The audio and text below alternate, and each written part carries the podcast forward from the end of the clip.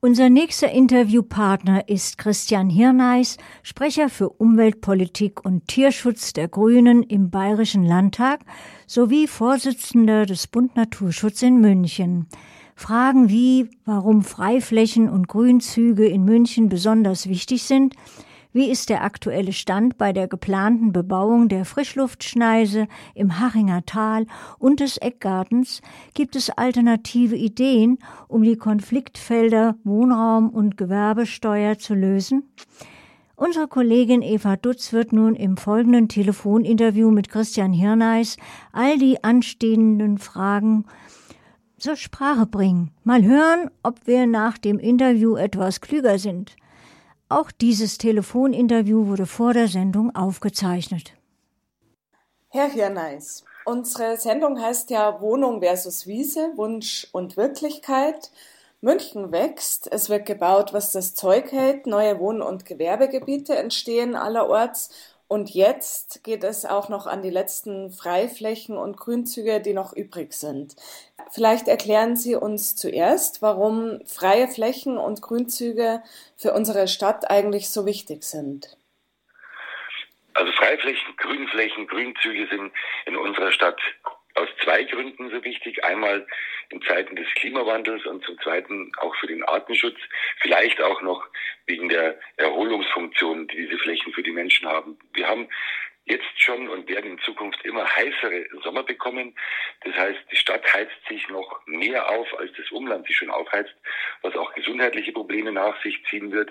Und deswegen brauchen wir Frischluftschneisen und Grünflächen und Grünzüge, um die Stadt quasi zu kühlen. Dafür brauchen wir auch viele Bäume.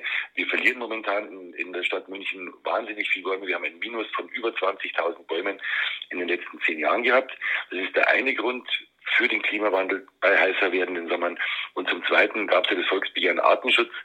Ähm, und wir wollen die Artenvielfalt auch in der Stadt bewahren, wo wir sie an manchen Flächen noch haben. Es gibt einige Biotope und Flächen, wo, die, Arten, die Artenvielfalt noch sehr hoch ist und die müssen wir auch schützen. Und wenn wir alles zubauen, dann vertreiben wir auch die letzten wildlebenden Tiere und auch Pflanzen aus der Stadt. Jetzt haben Sie schon angesprochen, dass bestimmte Gebiete besonders wichtig sind. Welche sind das denn in München? Das sind zum einen mal die Frischluftschneisen, die quasi draußen von der, aus der Umgebung der Stadt die frische Luft in die Stadt hineinbringen. Das ist zum Beispiel die ganze Isar entlang. Das ist aber auch zum Beispiel im Süden des Hachinger Tal, wo die frische Luft tatsächlich aus den Alpen bis in die Stadt reinzieht. Wir brauchen auch viele Flächen überall, um Wasser versickern zu lassen. Die Stadt München ist bereits zu fast 50 Prozent versiegelt. Das heißt, da läuft kein Wasser mehr ab. Da ist der Boden also total betoniert. Wenn alle Bauvorhaben, die im Augenblick in Planung sind, umgesetzt werden, haben wir einen Versiegelungsgrad von über 50 Prozent. Und wir haben ähm, Starkregenereignisse, ähm, dann wieder Trockenheiten. Wir haben also nicht über das ganze Jahr verteilt den Regen, sodass der in der Stadt bleiben kann. Der Regen läuft wieder aus der Stadt raus. Wir müssen das Wasser in der Stadt halten. Dafür brauchen wir freie Flächen, damit das Wasser in der Stadt versickern kann. Das ist einmal für, das, für den Grundwasserspiegel in der Stadt selber wichtig und zum Zweiten natürlich auch für die Pflanzen. Wir haben in vielen Städten in Bayern im letzten Jahr ähm, ähm, mussten Bäume gefällt werden, weil die Bäume dort kein, keine Flüssigkeiten bekommen, kein Wasser mehr bekommen haben und vertrocknet sind. Sie haben es angesprochen, es gibt konkrete Bauvorhaben. Vielleicht widmen wir uns diesen oder zwei besonders prominenten Beispielen. Das erste wäre das Hachinger Tal. Wir haben in der Oktobersendung im letzten Jahr bereits darüber berichtet, dass geplant ist, von der Gemeinde Neubiberg dieses Gebiet zu bebauen. Wir hatten dazu einen Mitinitiator der Bürgerinitiative gegen diese Bebauung, den Thomas Kiesmüller, interviewt. Der hat darüber berichtet. Ist denn äh, der Stand, also Großteil Gewerbegebiet, ein kleiner Teil Wohngebiet, ist es noch so wie Ende 2019 geplant? Es ist nach wie vor so, die Stadt München hat sich ja im Koalitionsvertrag mittlerweile gegen die Bebauung des Sachinger Tals ausgesprochen, aber das gilt natürlich nur für das Münchner Stadtgebiet. Ähm, was die Umlandgemeinden anbelangt, wird dort weiter fröhlich gebaut, sodass diese Frischluftschneise, die wirklich für die Stadt extrem wichtig ist, weil die, die südliche Hälfte der Stadt tatsächlich äh, kühlen kann an heißen Sommertagen und heißen Sommernächten vor allen Dingen, ähm, weiter bebaut werden soll. Das Problem ist, weiteres Gewerbe dort anzusiedeln, bedeutet natürlich wieder, es ziehen mehr Menschen nach München, ähm, weil wir in München nicht so viele arbeitslose IT-Spezialisten haben, dass die alle in diesen meistens IT-Firmen dann arbeiten können. Die kommen aus ganz Deutschland, aus der ganzen Welt. 80 Prozent der, der zukünftigen Arbeitnehmer oder der Leute, die, die in München neue Jobs anfangen, kommen nicht aus München, sondern in der Regel sogar aus dem Ausland. Und dann müssen wir wieder Wohnungen bauen und brauchen die ganze Infrastruktur.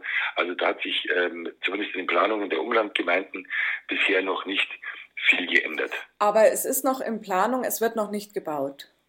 Es ist noch in Planung, wird noch nicht gebaut. Es werden immer so kleine Bebauungspläne erlassen. Ähm, wir haben beim Bund Naturschutz gerade wieder eine Stellungnahme abgegeben. Das sind immer so ein, zwei Hektar mal da, mal da, mal da. Wenn es aber so weitergeht, ist diese gesamte Frischluftschneise in einigen Jahren oder Jahrzehnten einfach restlos zugebaut und das müssen wir verhindern. Mhm. Ich habe in der Vorrecherche gelesen, dass es ein Gutachten des Deutschen Wetterdienstes gibt, das 2014 in Auftrag gegeben wurde und 2019 fertiggestellt wurde. Gibt es mittlerweile die Ergebnisse? Weil damals ähm, war die Aussage von Herrn Kiesmüller, dass die Ergebnisse erst Ende 2020 bekannt gegeben werden sollen. Äh, wissen Sie etwas davon? Gibt es da schon Ergebnisse? Und falls ja, was steht da drin? Also die Ergebnisse gibt es mittlerweile öffentlich, dieses Gutachten, und da steht das drin, was wir schon die ganze Zeit sagen und was auch nicht weiter überraschend ist, dass der, äh, dass die Frischluftschneise Hachinger Tal tatsächlich die Stadt kühlt. Das, da geht es tatsächlich auch um einige Grad, die durch diese äh, Frischluftschneise aus dem Süden in die Stadt an kalter Luft reinkommt und die Stadt kühlen kann. Ähm, das ist also ein, ein Wetterphänomen, das wir wirklich hier nur, nur in, in Oberbayern haben, dass nämlich aus den Alpen in der Nacht kalte Luft das ganze, die ganzen, die ganze Talsenken bis nach Norden, nach München geblasen wird und dann die Stadt kühlen kann. Und ähm, das ist bekannt, das wissen alle. Es war auch vorher schon bekannt, dass Frischluftschneisen die Stadt kühlen, aber wir haben es jetzt eben nochmal schwarz auf weiß, auch vom Deutschen Wetterdienst. Und daran sollten sich eigentlich alle Kommunen, die in diesem Tal liegen, ähm, halten. Vielleicht kommen wir zu dem zweiten großen Konflikt, dem E-Garten. Das ist ein Areal in der Nähe des Olympia-Einkaufszentrums, äh, bisschen abseits gelegen. Und dabei handelt es sich um ein fast schon historisches Gebiet mit schönen äh, Gärten, Einfamilienhäusern. Auch darüber haben wir in der Oktobersendung 2019 schon berichtet. Da gibt es auch eine Bürgerinitiative, denn dieser E-Garten soll ja ganz neu bebaut werden. Da gibt es ein großes Projekt der Stadt München. Das ist eben jetzt auch in der Stadt München. Ist denn dieses Gelände nicht nur für die Traditionalisten, sondern auch aus Umweltschutzgründen wert, es zu schützen? Auf jeden Fall. Also dieses Gelände zu schützen hat auch große Bedeutung für die gesamte Stadt München. Ähm, das liegt nämlich genau in einer Kreuzung von Grünzügen, also auch Frischluftschneisen und einer Biotopvernetzung. Da laufen lauter Biotope kreuz und quer rum, wo die Tiere auch wandern können. Es ist in München ein wirklicher Hotspot der Artenvielfalt. Ich war da öfters dort, habe mir das angeschaut, war auch mit Fachleuten dort, die also gesagt haben, äh, so viele verschiedene Arten wie im E-Garten findet man tatsächlich selten in München. Diesen zu bebauen würde bedeuten, dass man diese Biotopvernetzung völlig zerstört, dass man diese Arten dort vertreibt und dass auch ähm, Frischluftschneisen, Grünzüge zugebaut werden. Wir haben ja das grundsätzliche Problem, dass je mehr Menschen nach München kommen und je dichter die Stadt wird, desto mehr Grünflächen bräuchten wir eigentlich, um diese dichtere Stadt wieder zu kühlen. Und dieser Widerspruch ist quasi nicht auflösbar.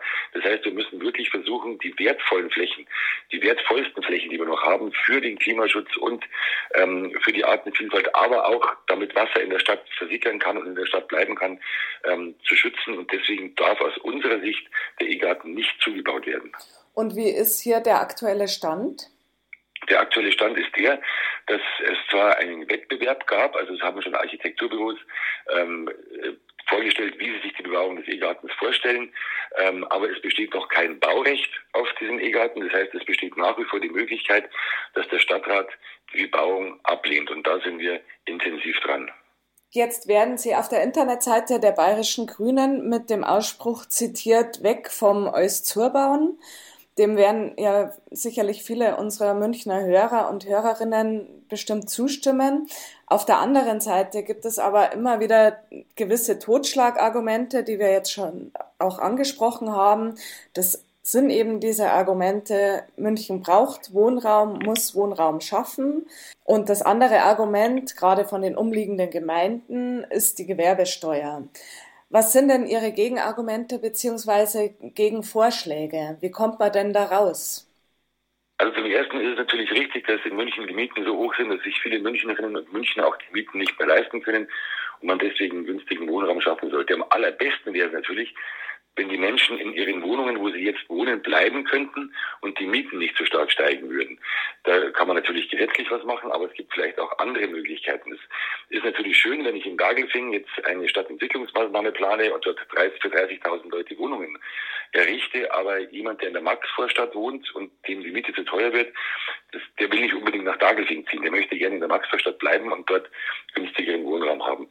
Das Problem, das Grundproblem ist, dass in München sehr viele Arbeitsplätze angesiedelt werden, immer mehr. Wir haben also die ganzen IT-Firmen in München und um die Arbeitsplätze dort zu füllen, müssen Menschen von auswärts kommen. München wächst und wächst und wächst. Die Frage ist, muss das so sein? Und die zweite Frage ist, wird das so bleiben? Es gibt ähm, natürlich die Möglichkeit, Arbeitsplätze auch woanders zu schaffen. Ähm, es gibt Gegenden in Bayern, in Deutschland, in Europa, die völlig aussterben. Wir haben in Deutschland über zwei Millionen leerstehende Wohnungen, nur sind da leider die Arbeitsplätze nicht da und die Kitas und die Schulen nicht da. Da müssen wir was, was dafür tun. Wir haben im Augenblick durch die Corona-Krise festgestellt, dass das Homeoffice wahnsinnig zunimmt. Das heißt, viele Leute, und das sagt sogar das IFO-Institut, müssen wahrscheinlich in Zukunft gar nicht mehr zum Arbeitsplatz hinziehen. Die Menschen ziehen ja nicht nach München, weil sie nach München wollen und dann schauen sie, ob sie einen Job kriegen, sondern es ist umgekehrt. Sie kriegen das Jobangebot und sagen, okay, dann muss ich halt nach München ziehen, weil da das Jobangebot ist. Sie wollen zu der Firma und nicht nach München und können dann vielleicht von zu Hause aus arbeiten. Dafür bräuchten wir schnelles Internet in ganz, ganz Bayern und in ganz Deutschland. Und das wenn wir das voranbringen, würde, würde, mhm. würde es auch funktionieren. Und es gibt noch eine andere Möglichkeit. Wenn wir sagen, okay, wir wollen Wohnungen bauen, dann gibt es auch noch Alternativen dazu, ähm, Grünflächen und Freiflächen zu bebauen. Es gibt eine Studie, die heißt Deutschland-Studie, da wurde festgestellt, dass in Deutschland alleine durch Aufstockung von Gebäuden 2,7 Millionen Wohnungen geschafft werden könnten. Die Grüne Stadtratsfraktion hat eine Untersuchung gemacht im letzten Jahr oder vorletzten Jahr, hat einige Flächen nur untersucht, es waren nur drei Flächen, ähm, wo sie festgestellt haben, dass man 8.500 Menschen allein auf dem Siemensparkplatz in der Stendlerstraße und im Euroindustriepark unterbringen könnte, wenn man dort auf bereits versiegelten Flächen Wohnungen baut. Das ist allerdings ein bisschen komplizierter, ähm, als zu sagen, ich nehme jetzt eine schöne Freifläche und baue da alles zu, wenn man sowas macht. Aber damit könnten wir unsere Freiflächen schützen und tatsächlich auch noch Wohnungen schaffen. Aber die andere Möglichkeit ist eben, dass man wirklich sagt, man versucht, dass die Leute dort arbeiten können, wo sie jetzt wohnen. Die sind ja alle nicht obdachlos und wohnungslos, wenn sie nach München kommen, sondern sie ziehen nur dahin, wo die bestbezahlten Jobs sind. Und wenn ich die woanders schaffe, dann könnte ich einen Ausgleich hinkriegen. Abschließend noch eine Frage mit der Bitte um kurze Antwort. Was kann denn der Bürger, der einzelne Bürger tun, wenn er sich engagieren möchte gegen die, speziell gegen die Flächenversiegelung? Also es ist natürlich so, dass je mehr Bürger sich wehren gegen irgendetwas, desto eher hört die Politik drauf, weil es ja alles auch Wählerstimmen sind. Ähm, man kann sich in Bürgerinitiativen engagieren, man kann Unterschriften sammeln vor Ort, wenn man sagt, ich möchte nicht, dass bei mir jetzt der Hinterhof oder irgendwas bebaut wird. Man kann natürlich auch den die Umweltverbände unterstützen, mit den Umweltverbänden zusammenarbeiten, auch eigene Ideen entwickeln. Man kann Petitionen stellen an den Stadtrat, an den Landtag, aber auf jeden Fall sich engagieren. Und in München gibt es eine gute Vernetzung von Bürgerinitiativen, die nicht irgendwelche, die nicht, also diese alles, ich bin gegen alles Leute sind, sondern die tatsächlich, so wie ich es auch gerade versucht habe, mit Vorschlägen, mit Alternativvorschlägen kommen und sagen, ähm, es geht um das Wohl unserer Stadt. Je dichter die Stadt wird, desto weniger lebenswert wird sie ja auch. Ähm, und wirklich sagen, wir haben Alternativen und sich dafür auch einsetzen gerne auch in, in Parteien politisch aktiv werden, um da ein Umdenken herbeizuführen. Dann danke ich Ihnen für dieses interessante Gespräch, Herr Hirneis. Ich danke Ihnen.